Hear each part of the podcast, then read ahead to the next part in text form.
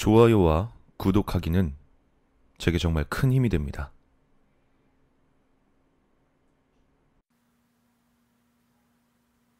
이것은 17년 전 내가 고등학교 3학년 때의 이야기다. 기억의 상당 부분을 잊어버렸기에 약간 남은 기억에 그간 남겨뒀던 메모를 읽으며 최대한 과장 없이 기억을 복원해 보았다. 나의 고향은 꽤 시골이었다. 기억나기론 논과 산에 둘러싸여서 놀 곳이라고 해봐야 오토바이를 타고 한 시간은 걸려야 나오는 노래방 정도뿐이었다. 그런 벽촌에 1991년 어느 신흥 종교단체의 시설이 건립되었다. 건설 예정 단계부터 지역 주민들의 거센 반발에 부딪혔고 우리 부모님도 종종 반대 시위에 참여했었다고 한다. 시장과 현 지사에게 탄원서를 제출하고 지역 언론에 호소해가며 투쟁을 이어갔지만 종교단체 측에서 어떤 조건을 내세우면서 계획은 그대로 강행되었다. 그 조건에 관해선 현지에서도 온갖 소문과 억측이 나 돌았는데 아마 인구 감소로 인해 재정 적자에 시달리던 현에 거액을 기부했을 것이라는 게 공통된 추측이었다. 지자체가 돈에 눈이 멀어 주민들의 반대를 무시했단 것이다. 종교 시설은 우리가 사는 지역 가장자리에 지어졌지만 그 부지 면적은 도쿄돔 두세 갠 좋게 들어갈 정도로 어마어마하게 넓었다. 사는 사람도 없이 척박하게 버려진 땅이라 값이 쌌던 게 이유일 것이다. 그 시설은 내가 고등학교 2학년일 때쯤 완공되었다. 그 무렵부터 이미 부모님이나 학교 선생님들은 말씀하셨다. 저긴 가까이 가지 말거라. 무슨 일이 있어도 그쪽 신자들이랑 말을 섞지 마. 이런 식의 주의를 주곤 하셨다. 시설이 완성된 후 나는 반 친구들과 함께 슬쩍 거기를 보러 간 적이 있었다. 주변은 모두 높은 벽으로 둘러싸여 있고 정면엔 거대한 문이 있었다. 그리고 문 양쪽 위에는 마치 귀신 같은 모습에 무서운 얼굴이 새겨져 있었다. 야, 저게 뭐야? 악마교다. 그래. 말로만 듣던 악마교. 그걸 본 친구놈들은 신이 나서 떠들어댔다. 그 때문에 얼마 지나지 않아 우리 학교에선 그 종교를 악마교라던가 귀신단체라는 괴상한 이름으로 부르게 되었다. 가끔 한가할 때면 호기심도 있고 심심풀이도 할 겸 그 주변을 자전거로 돌아보는 녀석들도 있었다. 하지만 기묘하게도 그럴 때마다 신자가 되었건 시설 관계자가 되었건 한 번도 사람의 모습을 본 적이 없었다. 그렇게 전혀 인기척도 없는 데다 딱히 문제가 일어나지도 않다 보니 건설 단계에는 시위까지 하며 반대했던 마을 사람들도 점차 그 시설에 대해 관심을 잃어갔다. 고등학교 3학년이 된 후 다들 그 시설에 관해 잊어가고 있을 무렵이었다. 어느 날 같은 반 A가 말을 꺼냈다. 야, 우리 저기 담력 시험 하러 가볼까? 우리 부모님이 그러시던데 악마교 건물에 예쁜 여자가 왔다 갔다 한대. 매일같이 가게에 물건 사러 온다던데? 당시 A의 집은 지역에서 그나마 가장 큰 슈퍼마켓을 운영하고 있었다. A의 말에 따르면 그 악마교 사람들이 매달 2, 3만에 넣치씩 쇼핑을 해가서 부모님이 무척 신나 있단 것이었다. 엄마 아빠 말론 거기 사람들 착하고 좋은 사람만 있대. 야, 별로 무섭지도 않을 것 같은데 같이 한번 가보자. 나는 물론이고 다른 녀석들도 딱히 놀 곳도 없는 동네에서 하루하루 지루하게 시간만 때우고 있었으니 그 제안은 무척이나 흥미로운 것이었다. 음, 그래? 그럼 한번 가보자. 신이 난 우리들은 한껏 들뜬 분위기가 되어 담력 시험을 하러 가게 되었다. 멤버는 나와 같은 반이던 A, B, C, D 네 명과 후배였던 E와 F까지 남자만 일곱 명이었다. 고등학교 3학년쯤이 되면 몸도 다 크고 세상에 무서울 게 없다. 게다가 일곱 명씩이나 있으니 별로 무섭지도 않았기에 다들 가벼운 마음으로 놀러 가는 기분이었다. 집합 장소는 시설 근처에 있던 문 닫은 우체국. 내가 도착할 무렵엔 이미 A, B, C와 E는 도착해 있었다. 하지만 그로부터 30분이 지나도록 D와 F가 오지를 않아 결국 우린 다섯 명이서 출발하게 되었다. 우린 시설 근처에 자전거를 세워두고 걸어서 문 앞에 도착했다. 야, 그래도 한밤중엔 좀 무섭다. 그러니까 랜턴 하나 더 갖고 오길 잘했다. 잡담을 나누며 거대한 문 앞에 서자 문에서 한참 떨어진 시설 한 건물 한 곳에 불이 켜진 게 보였다. 야, 저기 봐봐. 여기 신자들 아직도 안 자나 봐. 어? 그러게. 야, 혹시 악마 같은 거 소환하고 있는 거 아니냐? 다들 그렇게 농담을 건네고 있는 와중에 씨가 말했다. 근데 이거 이래선 우리 안에 못 들어갈 것 같은데. 하지만 A는 걱정 없다는 듯 대답했다. 야, 내가 다 알아놨지. 저 옆으로 돌아가면 작은 문이 있어서 거기로 들어갈 수 있대. 우린 A의 말을 따라 코너를 돌아 걸어갔다. 그리고 얼마 지나지 않아 벽에 작은 문이 있는 것을 찾을 수 있었다. A가 손으로 문을 밀자 문이 안쪽으로 열렸다. 사람 한 명이 겨우 지나갈 정도 크기의 문으로 우리 다섯 명은 차례로 걸어 들어갔다. 그 후엔 랜턴을 켰다 껐다 하면서 건물 앞 공터를 빙빙 돌았다. 야, 아무것도 없잖아. 그러네. 저기 건물 앞으로 가면 위험할까? 작은 목소리로 속삭이다가 아무것도 없어서 너무 시시한 나머지 시설 쪽으로 더 가보기로 했다. 부지 안은 정문에서 시설까지 100m 정도 아무것도 없는 공터였다. 그 앞으론 큰 건물이 세 개 늘어서 있다. 잘 기억은 나지 않지만 괴상야릇한 디자인의 외관이었다.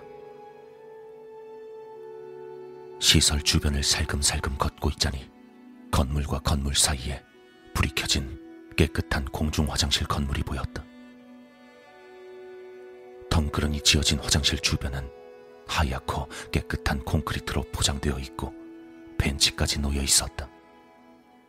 야, 좀 쉬자. 난데없이 A가 말을 꺼냈다. 뭐? 아, 들키면 위험하잖아. 아, 그냥 빨리 한 바퀴만 돌고 뛰자. 다른 아이들이 말했다. 나 역시 같은 생각이었다. 그래, 맞아. 들키면 경찰 부를지도 몰라. 좀 있으면 우리 졸업인데. 괜히 사고 치지 말고 빨리 돌아가자, 그냥. 하지만 A는 벤치에 앉아 담배를 피우기 시작했다. 아, 겁쟁이들 진짜. 야, 그럼 우리 요 앉아서 담배 한 대만 피고 가자. 다들 그 자리에 앉아 담배를 피우자 A는 기다렸다는 듯이 담배를 끄고 일어나 화장실 안쪽으로 들어갔다. 담배 좀 피고 있어. 나 화장실 좀 갔다 올게. 저 새끼 몰래 들어온 주제에 화장실까지 쓰네. 악마한테 저주받는 거 아니야? 우린 그렇게 A를 기다렸다. 하지만 잠시 뒤 화장실 안에서 A의 목소리가 들려왔다. 야, 여기 좀 와봐. 여기 재밌는 거 있어. 몰래 안으로 들어가 보니 A는 화장실 변기칸을 가리키며 작은 목소리로 말했다. 야, 이거 좀 봐봐. 이게, 이게 뭐 같아 보이냐? 뭐라니. 그냥 화장실이잖아. 문 한번 열어봐. A의 말에 B가 투덜대며 문을 열었다. 문을 열자 어째서인지 안에는 지하로 내려가는 계단이 있었다. 어때? 이상하지 않아? 다른 칸은 그냥 다 변기인데 여기만 계단이야. 우린 그제야 이게 뭔가 이상하다는 걸 눈치챘다. 하지만 애시당초 A의 언동이 계속 수상했다. 갑자기 담력 시험을 제안한 것도 그렇고 옆에 있는 문을 알고 있었던 것 그리고 화장실 문을 일부러 열어본 것까지 난 A에게 물었다. 넌 뭐냐? 변기 칸은 왜 죄다 열어본 거야, 근데? 너 알고 있었어? 어? 아니, 뭘. 그냥 본 거지. 어쨌건, 야, 저 밑에 한번 내려가 보자. A는 대충 얼버무리고 지하로 내려가자고 이야기했다. 나는 당연히 거절했다. 아, 잠깐만. 너 자꾸 이상한 소리 좀 하지 마. 그냥 빨리 가자니까. 여기서 이렇게 꾸물거리면 우리 무조건 들킨다고. 아, 뭐야, 이 새끼. 너 무서워서 그러지. 아, 그냥 잠깐 내려가자는 건데 뭐가 그렇게 무섭다 그러냐? A가 놀리듯 말했지만 내겐 그저 A가 나를 도발하려는 것으로밖엔 들리지 않았다. 어쩐지 아래로 어떻게든 끌어들이려는 듯한 모습이었다. B 역시 같은 생각이었는지 내 말에 동조했다. 야, 나도 안 갈래. 우리 이제 그만 돌아가자. 하지만 다른 두 사람은 A에게 동조하기 시작했다. A는 계속해서 나와 B를 도발했지만 우린 넘어갈 생각이 없었다. 아, 몰라. 야, 나 안 가. 나랑 빈안 가니까 니넨 그냥 뭐 갔다 오든 니네 마음대로 해 그냥. 그러자 A도 한 발 물러서며 말했다.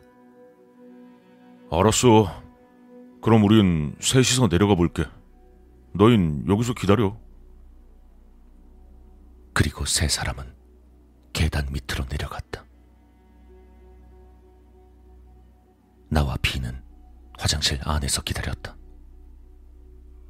화장실 주변은 건물로 둘러싸여 있었고 건물엔 창문도 잔뜩 있었기에 밖에 나갔다간 들킬지도 모른다는 생각에서였다. 근데 오늘 A 좀 이상하지 않냐? B의 말에 난 고개를 끄덕였다. 아, 그러니까 오늘 좀 이상해 아무래도. 음.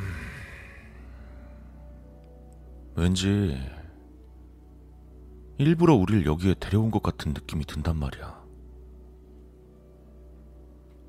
B 역시 나와 같은 생각인 것 같았다. 그 후난 B와 함께 이제 어떻게 해야 할지, 만약 들킨다면 어떻게 해야 할지 등에 관해 이야기를 나누고 있었다. 그렇게 5분가량이 지날 무렵 슬슬 나도 B도 화가 나기 시작했다.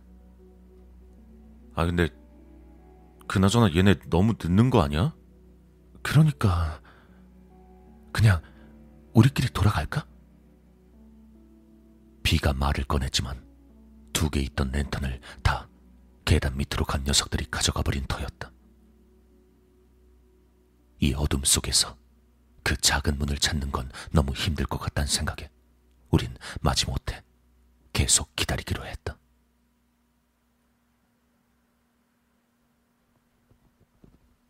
멀리서 발소리가 들려오기 시작했다. 저벅. 여러 사람의 발소리가 멀리서 들려왔다. 나도, 비도 갑작스런 사태에 잔뜩 긴장했다. 잠깐만. 야, 이게 무슨 소리지? 몰라. 사람 온 것 같은데. 어떻게? 우린 작은 소리로 속삭였다. 한순간에 주변은 팽팽한 긴장감으로 가득 찼다. 발소린 꽤나 멀리서 들렸기에 어느 방향에서 들리는 것인지도 알 수 없었고 지금 밖으로 뛰쳐나가면 주변 구조도 모른 우린 길을 잃을 위험이 컸다. 큰일 났다. 이리로 오고 있는 것 같은데. 어떻게 우리... 비는 상당히 당황하고 있었다.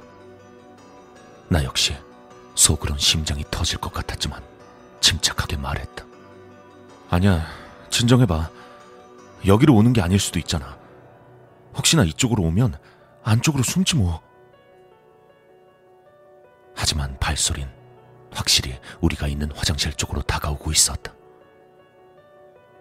그 순간 비가 갑자기 계단이 아닌 다른 칸의 문을 밀었다.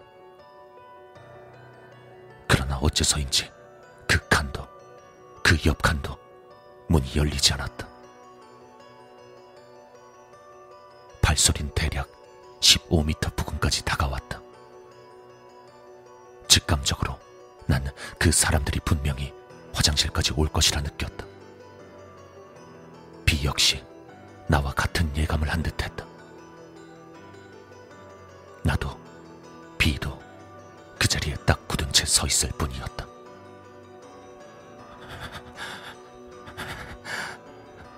어쩔 수 없잖아.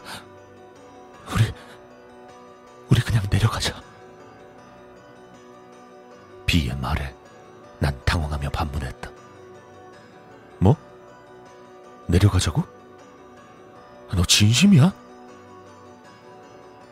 저 정체 모를 계단으로 내려가는 것만은 너무나도 싫었다. 하지만 화장실 안엔 숨을 곳도 없었고 뛰쳐나간다 하더라도 어둠 속에선 길을 잃은 채 그대로 잡힐 것만 같았다. 심야의 종교시설에 숨어 들어왔던 특수한 상황 때문에 판단력이 떨어져 있던 것인지도 모른다. 발소리가 화장실 근처로 다가오자 나와 비는 발소리를 죽이고 계단을 내려가기 시작했다. 콘크리트로 된 계단은 의외로 짧아서 열단 정도를 내려가자 바닥이 나왔다.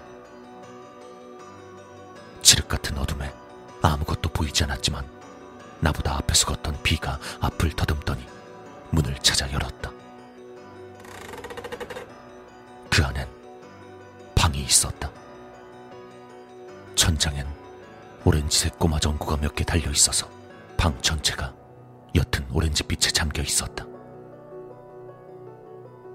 나와 비는 방 안에 들어가 문을 조용히 닫았다.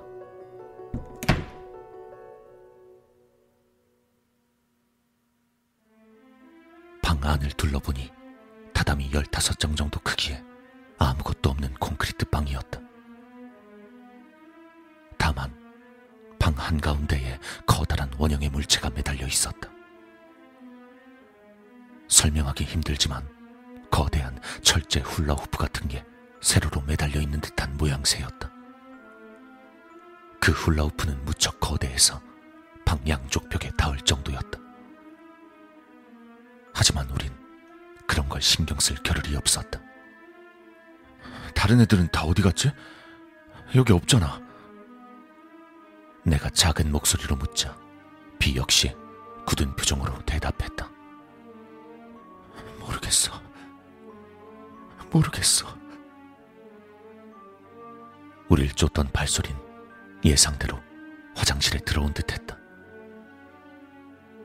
위쪽에서 발소리가 콘크리트를 타고 들려왔다.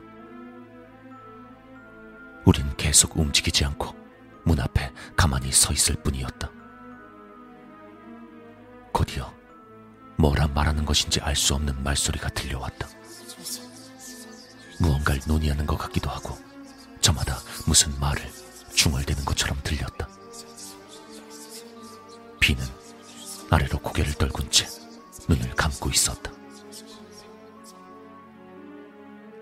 시간이 흘렀을까?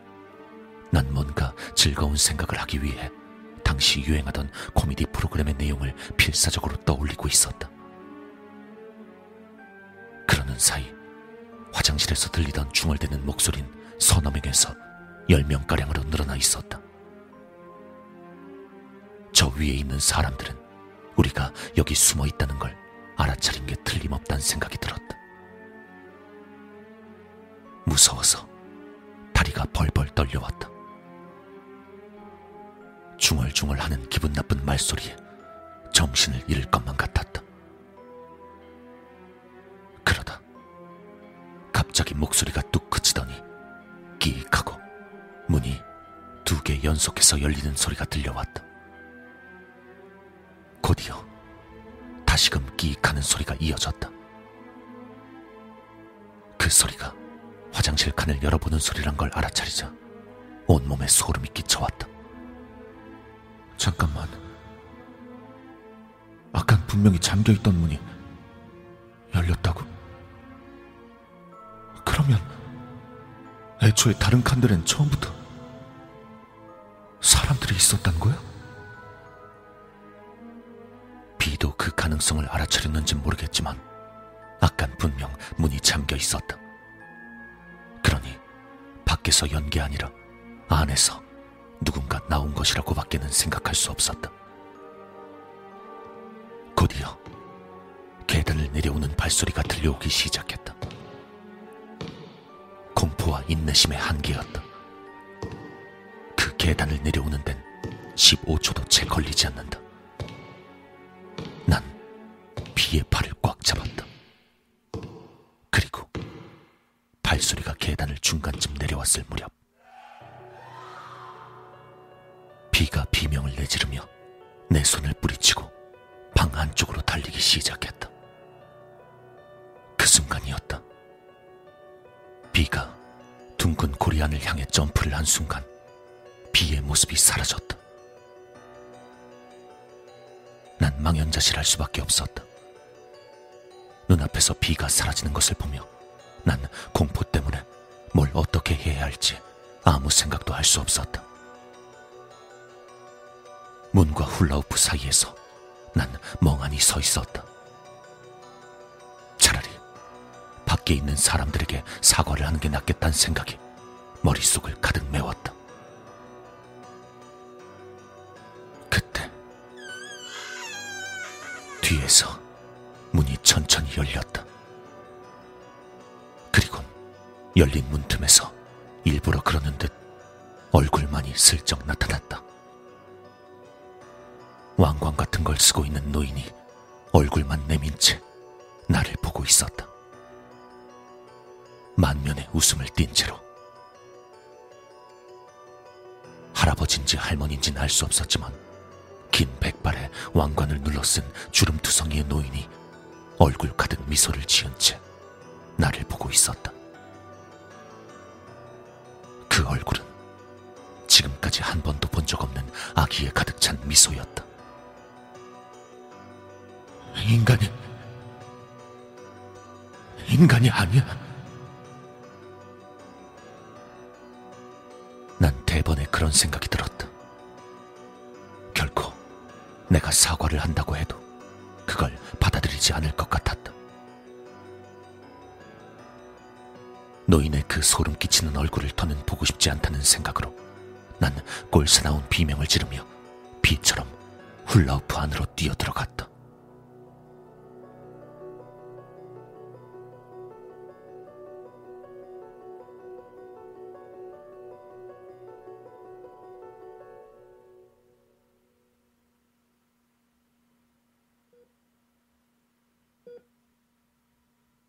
눈을 뜨자 난 병실에 누워 있었다. 머린 멍해서 뭐가 뭔지 하나도 알 수가 없었다. 팔엔 주사 바늘이 박혀 있고 난 온몸에 기운이 하나도 없어 누워 있을 뿐이었다. 겨우 상반신을 일으키는 데만 해도 3분은 좋게 걸렸던 것 같다. 창밖을 보자 아름다운 노을이 지고 있었다. 방 안에는 나 말고 다른 사람은 없었다. 나는 아무런 생각을 하지 않고 그저 멍하니 앉아 있었다. 그렇게 얼마나 시간이 지났을까? 잠시 후 문이 열리더니 간호사가 나타났다. 간호사 나를 보고 깜짝 놀란 듯 눈을 휘둥그레 뜨더니 그대로 방을 뛰쳐나가 버렸다. 그저 멍하니 앉아 있을 뿐이었다.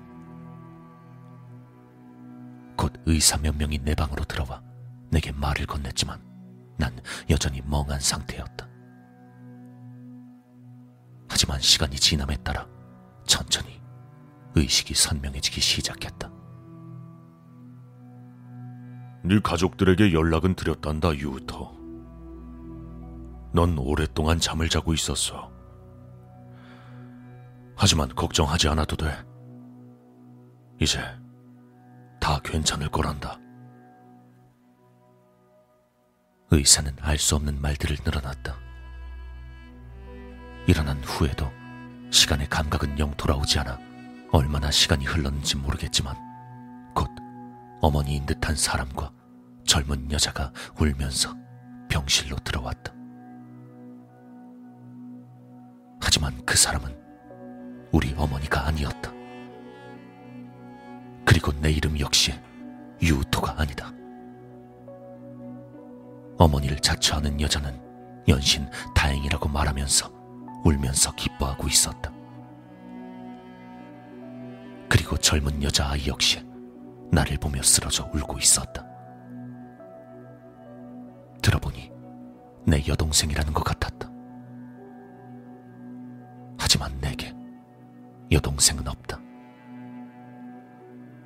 세 살이 많은 대학생 형은 있지만 여동생 같은 건 없었다. 누구세요? 난 몇 번이고 물었다. 하지만 의사는 그 둘에게 격려하듯 말할 뿐이었다. 후유증인 것 같습니다. 아무래도 기억에 문제가 좀 생긴 것 같아요. 하지만 뭐 시간이 지나면 점점 괜찮아질 겁니다. 난 그대로 이런저런 검사를 받았다. 그 사이 난 의사에게 설명했다. 아, 저기요, 선생님. 전 유유 유토라는 사람도 아니고요. 아, 저분은 우리 엄마가 아니에요. 난 여동생도 없다고요. 하지만 의사는 고개를 갸웃거릴 뿐이었다. 기억에 좀 이상이 있구나, 유토. 다시 말하지만 넌 2년 가까이 혼수 상태에 빠져 있었어.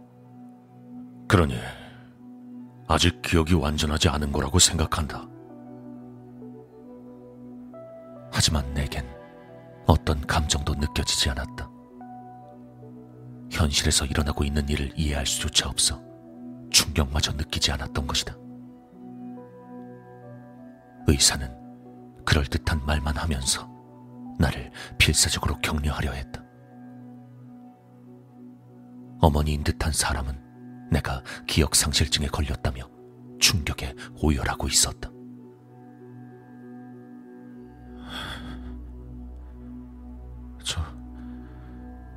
화장실 갈래요. 난 그렇게 말하며 화장실로 향했다. 일어나자 다리가 비정상적으로 무겁게 느껴져 걸을 수가 없었다. 결국 의사와 간호사 그리고 여동생 같은 사람의 도움을 받아 겨우 화장실로 들어갈 수 있었다. 화장실에 들어온 나는 아까 전같이 느껴지는 그날 밤의 일을 떠올렸다. 기묘하게도 정신을 차리고 몇 시간 동안 단 한 번도 그 일에 관해선 생각을 하지 않았던 터였다. 화장실 자체가 두렵기도 했지만 부축을 해준 의사와 여동생 때문에 안으로 들어갔다. 용변을 본 후 손을 씻으려던 나는 거울을 보고 비명을 지를 수밖에 없었다. 거기에 비친 얼굴은 내가 아니었다.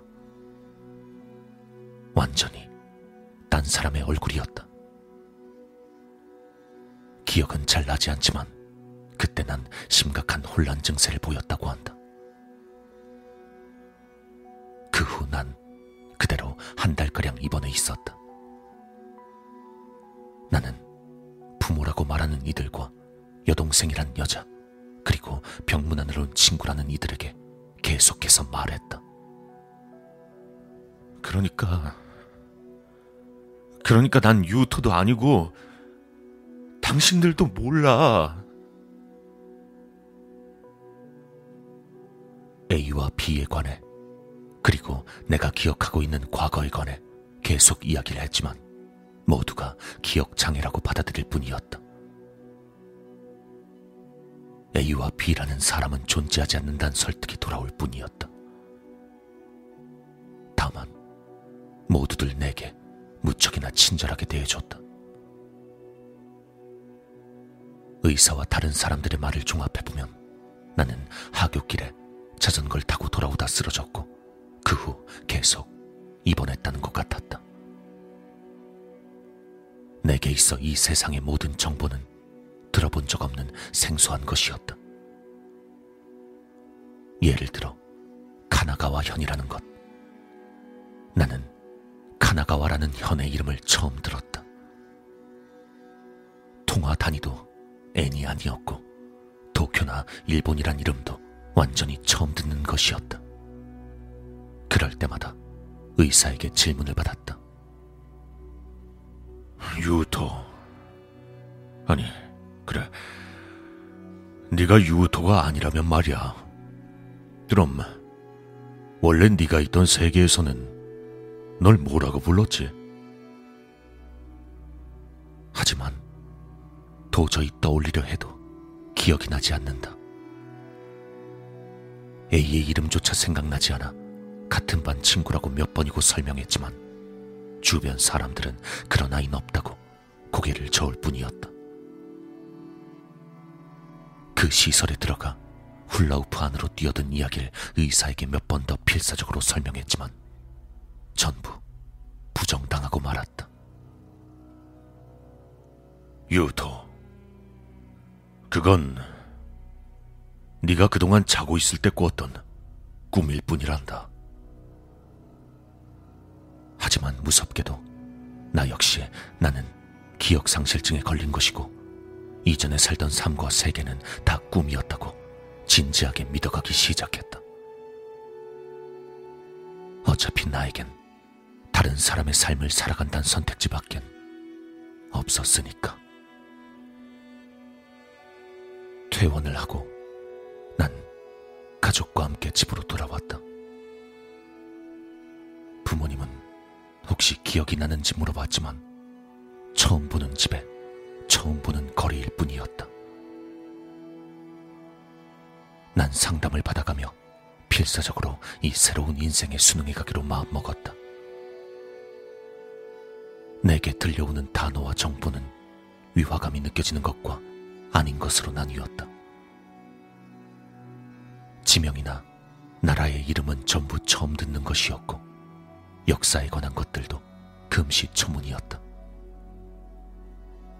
하지만 일상생활에 쓰이는 단어는 대부분 기억하고 있었다. 처음엔 가족들에게 적응하지 못해 존댓말을 쓰고 바지나 속옷 같은 것도 보여지기 싫어 직접 세탁하곤 했다. 그렇지만 신기하게도 진짜 가족이라고 마음을 먹자 이전의 인생이 마치 전생이나 꿈 같은 걸로 느껴지기 시작했다. 그리고 그 무렵부터 서서히 이전까지 살아왔던 기억들이 사라져가기 시작했다. 선명하게 기억하고 있던 부모님과 형의 얼굴도 옛 시골 거리도 떠올리려면 한참을 생각해야만 할 정도가 되었다. 하지만 그 마지막 밤 종교 시설에서의 기억만은 잊혀지지 않았다. 특히 그 기분 나쁜 웃음을 짓고 있던 노인의 얼굴. 새로운 생활에 익숙해지고 상담 횟수도 줄어간 끝에 반년 만에 난 고등학교로 돌아갔다. 스무 살에 고등학교 3학년이란 애매모호한 위치였지만 새로 만난 친구들과 지내며 꽤 즐거운 시간을 보낼 수 있었다. TV도 본 적 없는 방송 투성이라 무척이나 재미있었다. 이전에 살던 곳과는 달리 가나가와 현은 도시였기에 하루하루가 새로운 나날이었다. 하지만 고등학교에 돌아오고 네 달 정도가 지나서 뜻밖의 형태로 과거와 현재를 잇는 공통점이 나타났다. 여름방학이 다가올 즈음 난 숙제 때문에 서점에서 책을 찾고 있었다. 그런데 책들 중에 익숙한 이름이 적힌 책이 눈에 들어왔다. 그건 종교 관련 책자였다. 그리고 거기에 써 있는 그 이름은 내가 마지막 밤 들어섰던 그 시설을 지은 신흥 종교의 이름과 똑같았다. 난 경악했다. 그 책을 손에 들고 필사적으로 읽어 나갔다. 아무래도 이 종교는 이 세계에서 꽤 거대한 종교 단체인 듯 했다. 내가 살던 세계에선 이름조차 들어본 적 없던 무명 신흥 종교 단체였는데 여기선 세계적인 종교 단체인 것이다. 난 그 종교 관련 책을 몇 권씩 사서 읽었지만 아무 의미 없는 짓일 뿐이었다. 아무리 책을 읽는다 해도 현실은 바뀌지 않았다. 돌아갈 방법을 찾을 수 있는 것도 아니었고 누군가에게 내 과거를 증명할 수 있는 것도 아니었다. 주변에 아무리 이야기를 해봐도 뻔한 대답만 돌아왔다. 거기에 기껏 친절하게 대해주는 새 가족과 친구들에게 끼치고 싶지 않았다. 겨우 고등학교에 복학하고 사고의 그늘을 떨쳐낸 것처럼 보이는 나에게 주변 사람들이 걸고 있는 기대를 깨고 싶지 않았다. 결국 난 과거를 잊기로 결정했다. 내가 찾은 걸 못 본 척하기로 결심하고 평범하게 인생을 살아간 것이다. 그때로부터 17년이 지난 지금 난 도쿄에서 일하고 있는 극히 평범한 셀러리맨이다. 그렇다면 왜 이제 와서 이런 얘기를 늘어놓는 것인지 의아해할지도 모르겠다. 지난달 우리 집으로 편지 한 통이 날아왔다. 익명으로 쓰여진 편지의 내용은 다음과 같았다.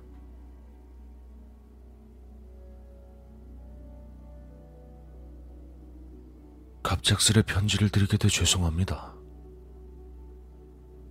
당신은 아마 날 잘 알고 있을 겁니다. 당신을 찾는데 무척 오랜 시간과 노력이 들었어요. 아, 그리고 당신의 이름은 이란 이름이었습니다. 혹시 기억하시는지요?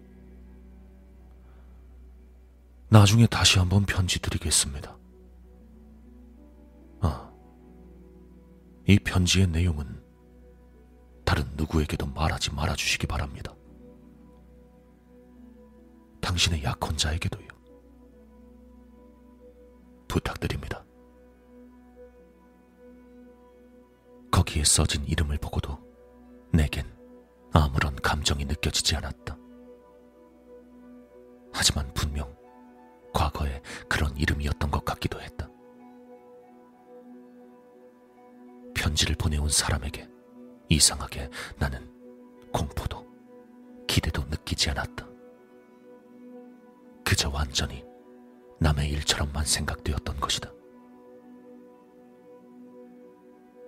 그리고 그 사람은 지난주 두 번째 편지를 보내왔다. 당신이 알고 있는 내 이름은 입니다. 혹시 기억하고 계십니까? 아무래도 이 세계엔 나와 당신만이 있는 듯 합니다. 이번 달 25일 저녁 7시에 당신을 꼭 만나고 싶습니다. 당신에게 급히 전할 것이 있습니다. 혼자서 와주시길. 그 사람의 이름을 봐도 그것이 누구인지 전혀 기억이 나지 않았다. 하지만 난 그를 만나러 갈 생각이다. 어쩐지 만나야만 할 것 같았다. 누가 거기에 있든 알아보지 못하겠지만 그날 밤의 일을 말하다 보면 누구인지 알 수 있을 것이다. 기왕이면 비였으면 좋겠다고 생각했다. 내가 그와 만나게 된 후 무슨 일이 일어날지 모르니 이렇게라도 내가 아는 모든 사실을 적어 남겨두려 한다.